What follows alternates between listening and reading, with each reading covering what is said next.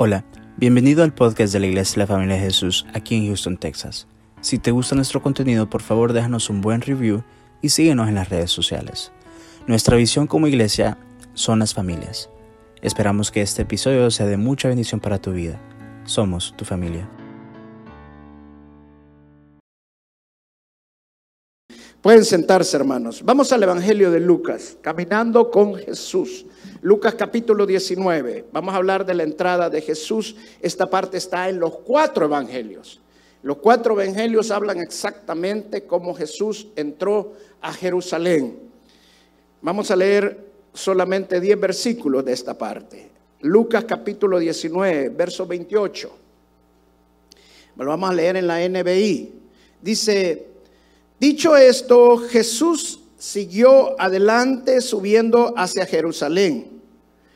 Cuando se acercó a Betfagé y a Betania, junto al monte llamado de los olivos, envió a dos de sus discípulos con este encargo.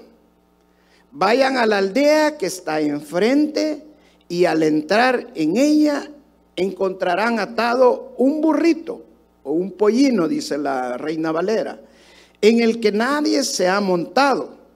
Desátenlo y tráiganlo acá. Y si alguien les pregunta, ¿por qué lo desatan? Díganle, el Señor lo necesita. Dile que está a la par, el Señor lo necesita. Fueron y lo encontraron tal como Él los, los había dicho. Cuando estaban desatando el burrito, los dueños le preguntaron, ¿por qué desatan el burrito? El Señor lo necesita, contestaron. Se lo llevaron, pues, a Jesús.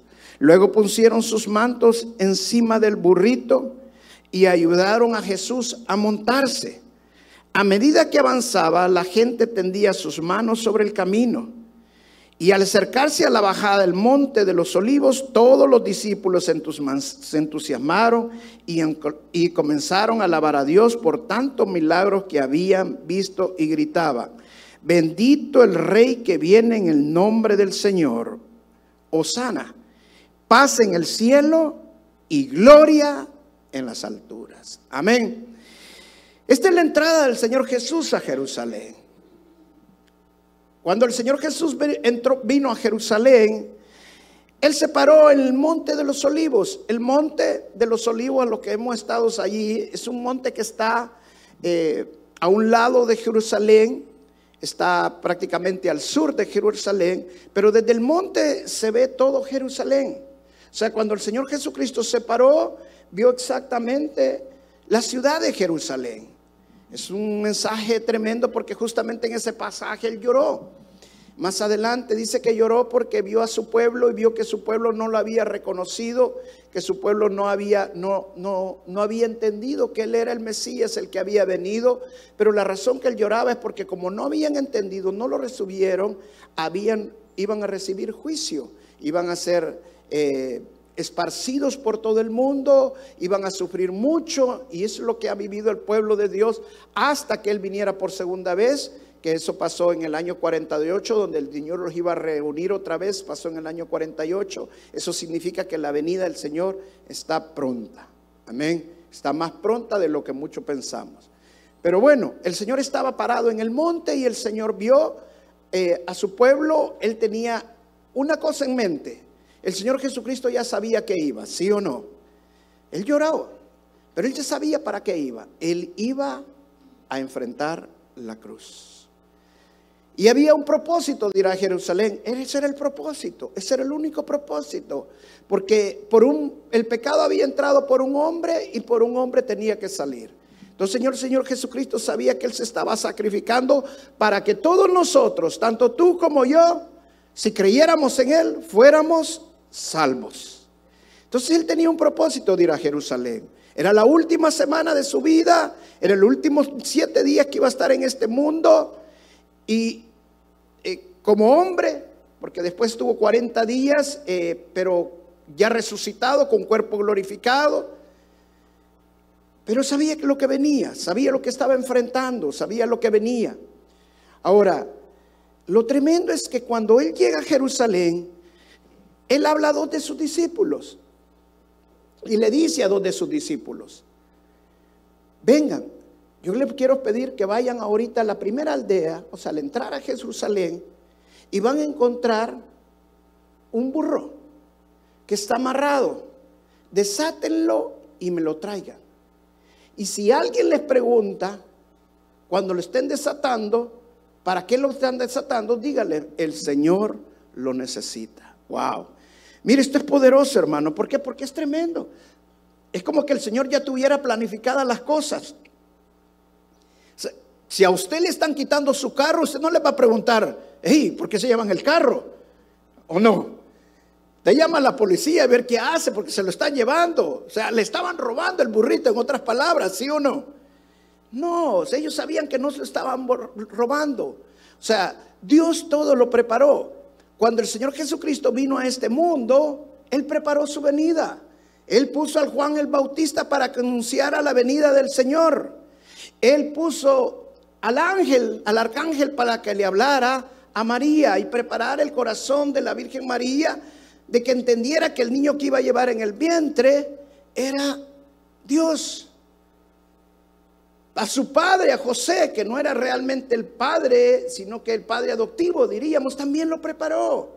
Pues de la misma manera el Señor preparó su llegada otra vez a Jerusalén. Entonces esta gente sabía que de alguna manera eh, lo que le estaban diciendo ya lo tenían en su corazón. Es como cuando alguien te va a profetizar y te da una palabra y tú sabes que eso se venía de Dios porque no te está diciendo algo nuevo. Tú ya lo tienes en tu corazón, ya sabes que eso, eso viene de Dios. Así es la profecía, así es la palabra de Dios. Así es cuando Dios te llama. Dios ya lo tiene preparado.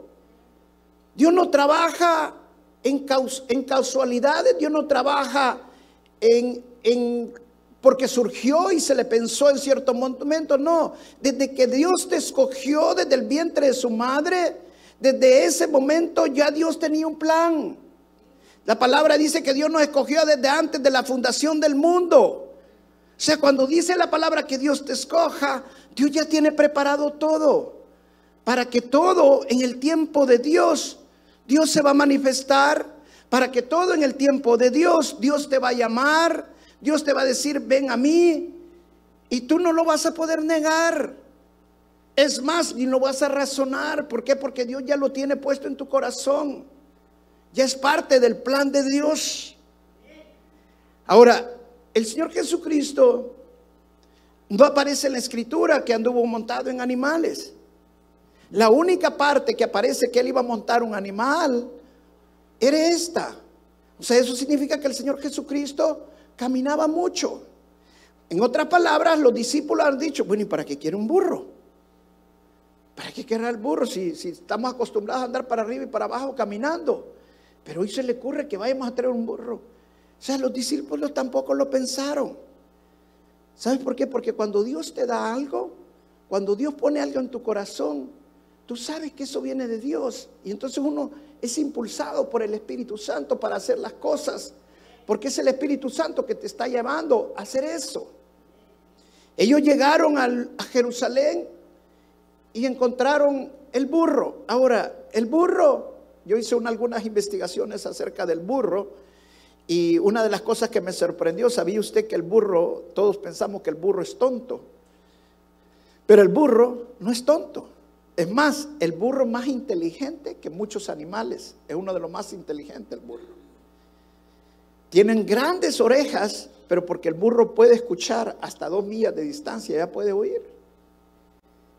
Pero el burro tiene otra cualidad, que es un animal de carga. Puede soportar mucho peso el burro. Ahora, pero ¿por qué el Señor seleccionó un burro y no un caballo un gran semental negro, hermoso, blanco, y sino un burro. La razón era porque ya estaba profetizado. Zacarías capítulo 9, verso 9 dice que el Mesías iba a entrar a Jerusalén en un burro. Wow. O sea, todo ya lo tenía en el plan Dios. Él tenía que entrar en un burro. O sea, y que el Señor Jesucristo entrara a Jerusalén en un burro para el pueblo de Israel, para el pueblo judío, representaba la entrada de quién? Del Mesías. ¿Sí o no? Ahora, muchos no entienden por qué la gente lo recibió tan alegre con palmas y cantándole y bendito el rey que viene en su nombre, Osana, porque él nos va a salvar. Eso es lo que pensaban del Mesías, él nos va a salvar. Pero había algo más. Los reyes cuando estaban en guerra entraban al pueblo en carros de guerra.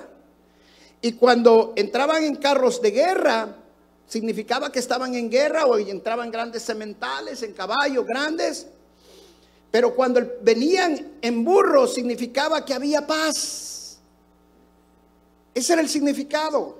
Y una de las cualidades, características del Mesías es que él era, iba a traer paz a Israel.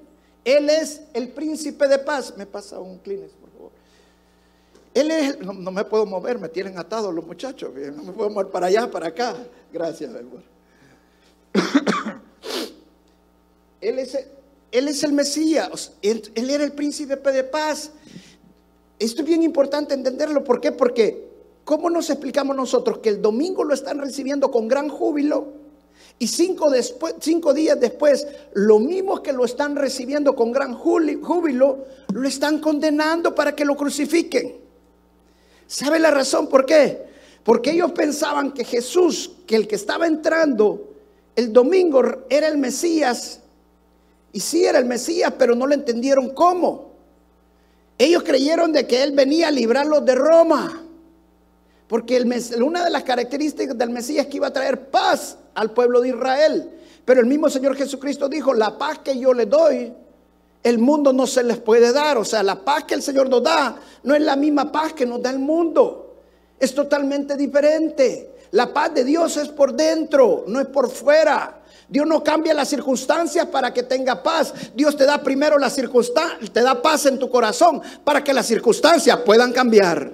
Amén. Eso es lo que Dios hace. Entonces, para ellos, después de unos tres, cuatro días que no pasaba nada, que el Mesías no, que estaban esperando no era, se sintieron frustrados. Se sintieron mal y dijeron, no, este no es el Mesías. Este es algo otro, mejor no. Entonces por eso lo condenaron. Por eso es que le creyeron a los sacerdotes, a los fariseos, los saduceos que manipularon las masas y por eso ellos le creyeron.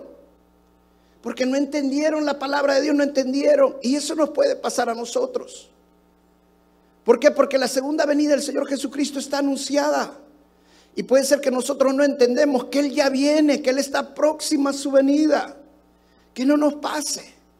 Estemos atentos a la venida del Mesías. Él viene por segunda vez. Amén. Y ahora no va a venir en burro, ahora viene como un guerrero, de acuerdo a la palabra de Dios. Amén. Gloria a Dios. Ahora, pero llegan a traer el burro los discípulos. Ahora, este burro tiene una gran representación en esto. ¿Por qué? Porque, ¿qué pasaba con el burro? Dios lo estaba llamando. Y si Dios llama a un burro, significa que Dios te puede llamar a vos o me puede llamar a mí también. Amén. O sea, Dios nos llama a todos. Usted me dirá, pastor, pero no me llega burro, pastor. No, no, no lo tomes a mal. Hay dos veces que Dios ocupa un burro. Una para llevar a Jesús y otra para hablarle a un profeta. Imagínate que Dios le tiene que hablar a, un profeta a través de un burro. ¿Por qué no escogió otro animal? Porque Dios también nos está hablando a través de este burro en nuestras vidas. ¿Sabe qué, qué tremendo? Mejor un burro le hace caso al llamado de Dios y hay veces nosotros no le hacemos caso al Señor. Evadimos el llamado de Dios. Evadimos muchas veces el llamado de Dios. Pero le dijo, desátenlo. ¿Sabe qué significa que desataran al burro? Que quedara libre. Porque nosotros muchas veces no podemos servir al Señor porque estamos atados. Las ataduras no nos dejan servir al Señor. Y sabe que Dios, qué hermoso es esto, saber que Dios, a pesar de nuestras ataduras, Dios nos llama para servirle. A pesar de nuestros pecados, a pesar de nuestros enojos, a pesar de nuestros celos, a pesar de nuestras iras, de nuestra avaricia, de nuestro adulterio, de llámese como se llama el pecado. Dios no está viendo tu pecado, Dios está viendo a la persona que Él escogió antes de la fundación del mundo, que Él tenía un plan preparado y Él sabía que estabas atado, pero Dios te llama y cuando Dios te llama, Él te va a liberar. Su yugo es más grande que el yugo que te tiene atrapado. Su unción te va a hacer que ese yugo se pudra. Amén. Eso es lo hermoso del Señor. Él nos libera para que nosotros podamos servirles. Él no quiere que estemos atados toda la vida. Él quiere que nosotros vengamos a servirle libremente. Pero nosotros muchas veces nuestras emociones también están atadas y no nos dejan servirle al Señor. Una de las cosas que yo sé que de los burros es que los burros son necios. Si usted le dice a un burro, y yo me acuerdo muy, mucho de esto, mire, cuando estaba pequeño, en el pueblo donde vivía mi abuela, una vez fuimos a una molienda y nos fuimos caminando. Íbamos gran, gran gentío caminando. Ya nosotros los niños, que en ese entonces yo era un niño, y las señoras. Y llevaban a una señora en un burro, ya no me acuerdo quién era la señora. Y alguien llevaba jalando el burro. Íbamos por un despilferadero así pasando. Y de repente el burro no quería caminar. Y por más que le desjalaban para que el burro caminara, el burro no caminaba, no lo hacían caminar. Entonces dijo el Señor, no, déjenlo. Y la señora arriba del burro. Y el burro se fue por otro lado y pasó por otro lado, porque el burro es más inteligente, el burro sabía que había peligro. ¿Y el burro qué pasó? El burro se fue por otro lado. Y hay veces así nos pasa a nosotros en nuestras vidas. Dios nos está llamando, pero no queremos hacerle caso al Señor y nos queremos ir por donde nosotros queremos y no por donde Dios quiere que nosotros vayamos. Cuando Dios nos llama, hagamos mejor la voluntad de Dios. Si Dios nos trajo a este lugar, Dios sabe por qué nos trajo a este lugar.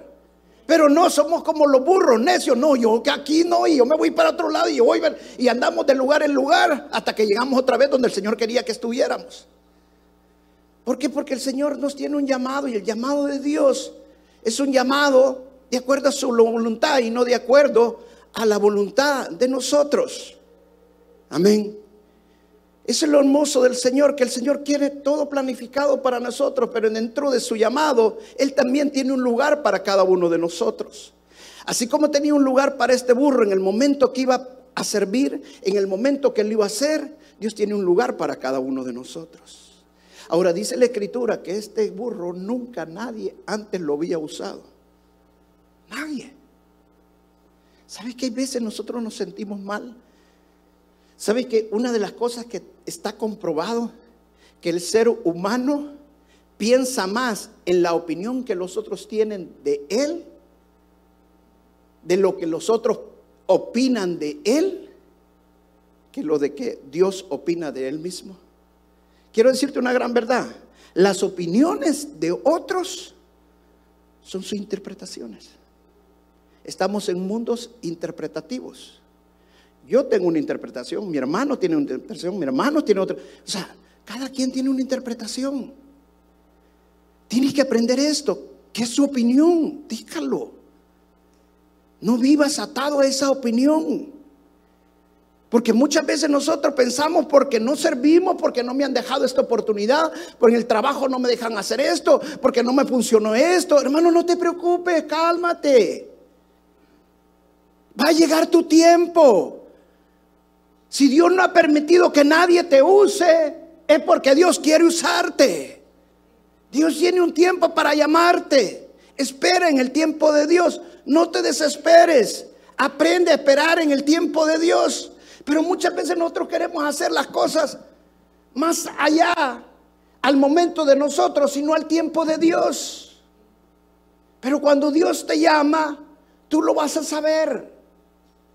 Sabes que Dios te está llamando y Dios lo va a poner de una manera impresionante. Tú no vas a tener que decirle a la gente, yo soy profeta. La gente va a saber que tú eres profeta. Tú no vas a tener que decirle a la gente, ay, Dios me dio el don de sanidad. No, la gente va a saber que tú tienes el don de sanidad. Tú no vas a decir, ay, que a mí me gusta predicar. No, la gente sabe que tú predicas y predicas con autoridad, unción y poder.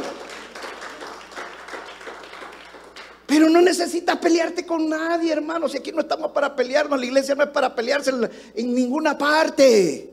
No te enojes. Es para esperar en el tiempo de Dios. Los tiempos Dios los tiene seleccionados y Dios tiene un tiempo para ti, Dios tiene un tiempo para tu llamado, donde Dios te va a llamar, Dios te va a hacer venir para que tú puedas hacer el llamado del Señor. Amén. Ahora, cuando soltaron al burro, se lo trajeron a Jesús. ¿Sabes qué tremendo eso? Porque Jesús se subió en el burro. Y cuando Jesús salió en el burro, ¿para dónde iba? Para Jerusalén. ¿Y para dónde iba? A la cruz. O sea, eso significa que cuando Dios te llama, Dios tiene un viaje contigo. Dios tiene un plan. ¿Dónde te va a llevar? Pero no vas a estar solo. Jesús va contigo. Jesús no te va a dejar jamás solo.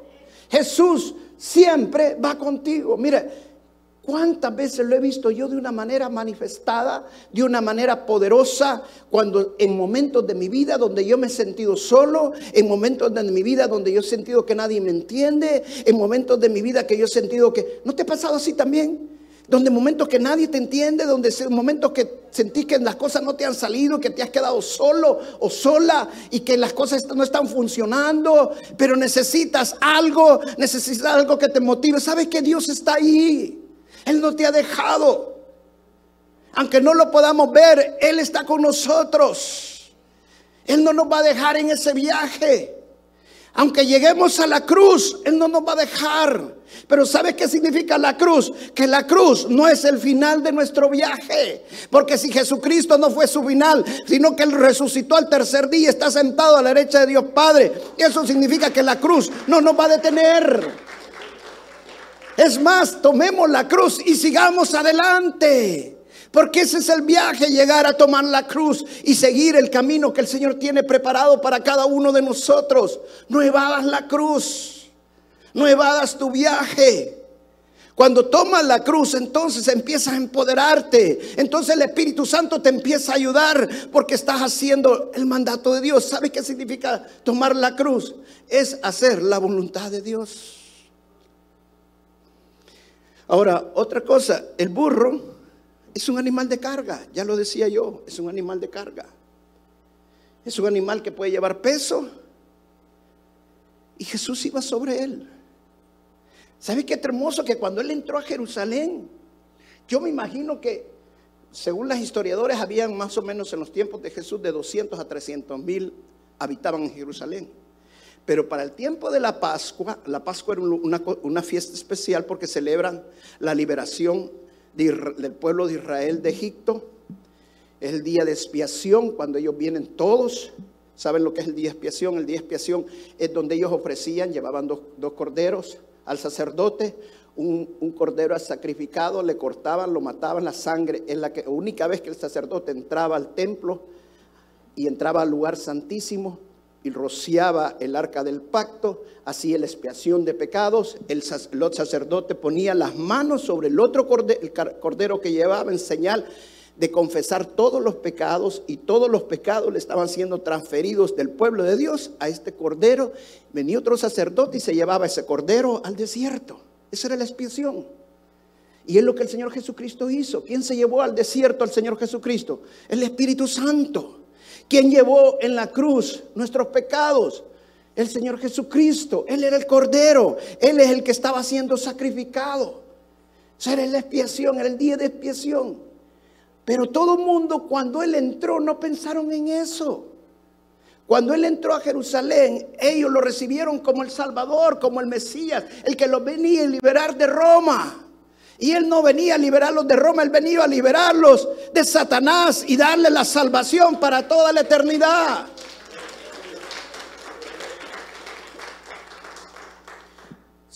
Ese es uno de nuestros grandes problemas que muchas veces pensamos, Dios, si tú me resuelves este problema, yo te voy a seguir si tú me haces esto. Tenemos un Dios bombero que queremos que haga las cosas como nosotros queramos. Y cuando no nos resuelve, nos frustramos. Pero no te frustres. ¿Sabe por qué? Porque no es lo que Dios quería en ese momento. Dios te va a liberar de todo, pero primero Dios quería que lo recibieras a Él, que entendieras que Él es tu salvador, que Él es tu proveedor, que Él es todo para tu vida. y cuando estaba entrando Jesús, la gente lo estaba recibiendo. ¿Sabe que allí haber estado Bartimeo, el ciego? Haber estado Saqueo, aquel que dijo, si te tengo que regresar a todos para estar bien, le regreso a todos los que le he robado. Y de seguro Bartimeo ya le había regresado a todos los que le había robado. Quizás había quedado ya sin cinco. Estaba quizás la mujer con el flujo de sangre, estaban todos los que el Señor les había hecho milagros. Dice la Escritura que si el Señor Jesucristo se hubieran anotado todos los milagros que él hizo, no cupieran en los libros de este mundo. ¿Sabe, mire cuánta gente no hubiera estado ahí esperando a Jesús. Pero ¿sabe usted que en Jerusalén es el único lugar donde el Señor Jesucristo no hizo muchos milagros? Y lo dice la Escritura. Eso significa que los que estaban allí, los que estaban esperando que el Señor Jesucristo entraba, la mayoría realmente no conocían de Jesús, no conocían del poder de Él. Él lo seguía las multitudes, sabía mucho pero realmente no lo, conocían, pero le estaban alabando, lo estaban clamando. Y yo me pongo a pensar el burro, que todo el mundo, bendito el rey que viene entrando y empezaban a alabarlo y a alabarlo y el burro en algún momento, como no sentía el peso de Jesús porque es un animal de carga, haber pensado, ve, todos me alaban a mí. Wow, qué bueno, se dan cuenta porque yo soy bueno. Y el burro iba contento, con una gran sonrisa, porque todos lo estaban alabando a él, pero no era a él, sino al que iba montado sobre él, al rey de reyes y señor de señores. Hermano, no se te olvide esto, que cuando Dios te llama, no te llenes de orgullo porque nada es para ti, todo es para la gloria al que merece, único que merece toda la gloria. Él es digno de recibir toda alabanza. A Él démosle toda la gloria. Amén. No te llenes tú. No empieza a decir, ah, que yo soy bueno, yo soy aquel. No, solamente, discúlpame, pero solo somos un burro. Que Dios no está usando. Dios no está usando. Mire lo que le dijo. Llámalo, tráemelo, porque me va a servir. Porque lo necesito. Dios te necesita. Y cuando Dios te está llevando en ese camino, no se te olvide que Dios está contigo. Amén. Vamos a leer un pasaje más y vamos a la escritura, al libro de Juan. Mientras estaba haciendo esta prédica, el Espíritu Santo me daba este verso. Yo no, lo, yo no lo entendía, cómo lo iba a conectar y todo, pero el Espíritu Santo me mostró algo maravilloso. Juan capítulo 19, verso 38 al 42. Perdón.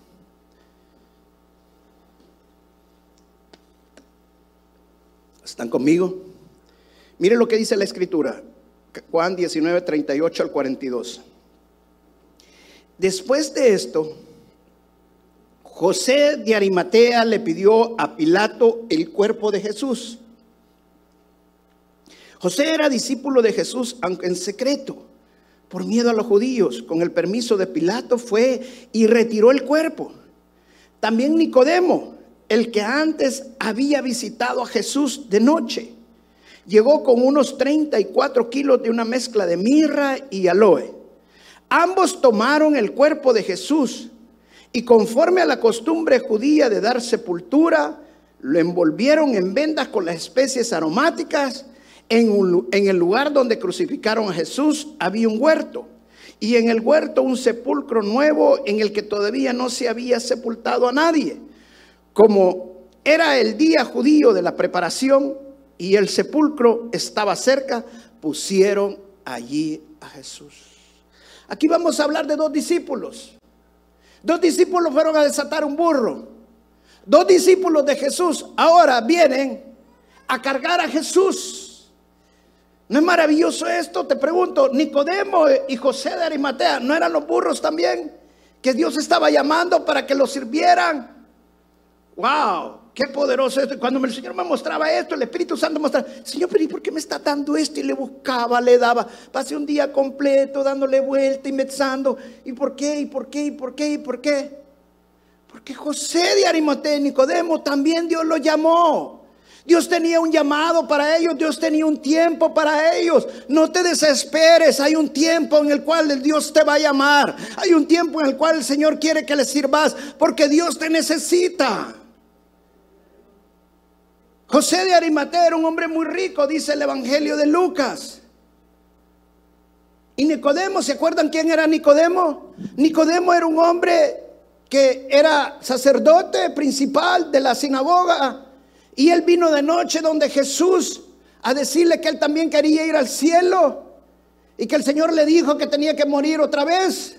Y él no lo entendió y él dijo, pero es que mi madre ya es una vieja, yo cómo voy a volver a, morir y volver a nacer otra vez y ella es una viejita. Y yo ya también soy un viejo. Pero el Señor Jesucristo le acaba hablando del segundo nacimiento. Que en todos lo necesitamos volver a nacer por segunda vez. Y eso es cuando recibimos al Señor Jesucristo, creemos en Él y lo recibimos y lo confesamos como nuestro Señor y Salvador. Ahora, Nicodemo era un sacerdote principal. Llegó de noche y se fue de noche. José de Arimatea era muy rico, pero también era de la sinagoga. Y los dos eran discípulos de Jesús, pero a la secreta. Wow. ¿Sabe por qué estaban a la secreta? Porque estaban atados. Wow. ¿No es poderoso esto? ¿Sabe que muchas veces entendamos? Hay cosas que Dios permite en nuestras vidas porque si no andamos como, como locos. Y si Dios permite eso en nuestra vida, ¿por qué? Porque Dios nos quiere allí, Dios no quiere que esperemos el llamado de Él. Porque el Espíritu Santo no vino y le dio revelación en cuando conocieron a Jesús, le abrió los ojos de su entendimiento. No que esperaron que muriera el Señor Jesucristo para que ellos llegar y cargar al Señor Jesús. Esto era bien fuerte, te voy a decir por qué. Porque imagínate en esos tiempos llegar a pedir el cuerpo de Jesús un sacerdote principal y otro que también era muy rico, muy conocido, de gran influencia y también era acercado a la sinagoga, los dos del Cenedrín. Era algo tremendo porque no iban a poder tocar el cuerpo de Jesús por, por estar en la Pascua, pero lo tuvieron que tocar. Eso significaba que no podían entrar a la Pascua, al templo, en la Pascua. Eso era fuerte. ¿Sabe qué significa eso, hermano? Que el poder, el amor al Señor, el creer en el Señor puede más que la religión. Es la verdad. Muchas veces estamos buscando un Salvador en una religión. Jesús no está en una religión. Jesús está en una relación. ¿Por qué lo llegaron a buscar? Porque lo amaban. Eso es lo que Dios quiere. Que cuando Dios te llame, tu amor sea para Jesús. Él quiere tu corazón. Él no quiere una religión. Alguna ocasión me preguntaron a mí, ¿en qué se diferencia la religión cristiana a la religión islámica? Y yo le dije, en mucho. La verdad que todas las religiones son diferentes, ninguna se parece. Todas son diferentes. Pero que voy a decir una cosa, que ninguna religión te va a salvar. Ni la cristiana, le Y como me está diciendo, es que lo único que te va a salvar es que tú conozcas verdaderamente al Señor Jesucristo. Porque discúlpame, pero hay muchos que dicen que son cristianos, pero van a haber sorpresas en el reino de los cielos. Porque la única manera que vamos a ser conocidos es por los frutos. Wow, eso es poderoso, eso es tremendo. Imagínate estos dos hombres cargar a Jesús. No vino Pedro, no vino Juan, ninguno de sus discípulos amados de los doce, no vino su madre, sino que vino José de Arimatea y Nicodemo a cargar a Jesús. Lo envolvieron, no le dieron ningún sermón, no le hicieron un servicio fúnebre, no le hicieron los el novenario que hacen los católicos. No había tiempo para eso. ¿Sabe por qué? Porque Jesucristo iba a resucitar al tercer día. ¿Sabe qué tremendo es eso? Entendemos que cuando nosotros vamos a enterrar a un hijo de Dios, No tenemos por qué lamentarnos. ¿Por qué? Porque Él también va a resucitar juntamente con Cristo. El Señor ya nos dio la victoria. Si el Señor Jesucristo no tuvo un novenario, el Señor Jesucristo no tuvo un tiempo para que estuvieran ahí lamentándose, nosotros tampoco, porque somos discípulos de Él y somos seguidores de Él. Si Él resucitó, nosotros también vamos a resucitar juntamente con Él. ¡Wow! Eso es poderoso. Ese es el poder de la palabra. Eso es lo que el Señor Jesucristo hace por cada uno de nosotros. Él nos abre nuestros ojos para que ya no estemos atados. Ya no estamos en el Antiguo Testamento. Estamos ahora ya en el tiempo de la gracia. En el tiempo que tenemos una relación con el Señor Jesucristo. Cuando sabemos que nos vamos, nos tenemos que alegrar porque sabemos que vamos con el Señor. No vamos para allá abajo, vamos para allá arriba. Él tiene una morada esperando por cada uno de nosotros. Si he conocido al Señor Jesucristo, si he recibido al Señor Jesucristo, me tengo que ser glorificar también porque Él me va a glorificar. No es por quién soy yo, es porque Él me llamó. Él tenía escogido un tiempo para mí. Él tiene los tiempos preparados para cada uno de nosotros. Dale la honra y la gloria al Señor y dale un fuerte aplauso al Señor. Vamos a pararnos y a orar y darle gracias a Jesús.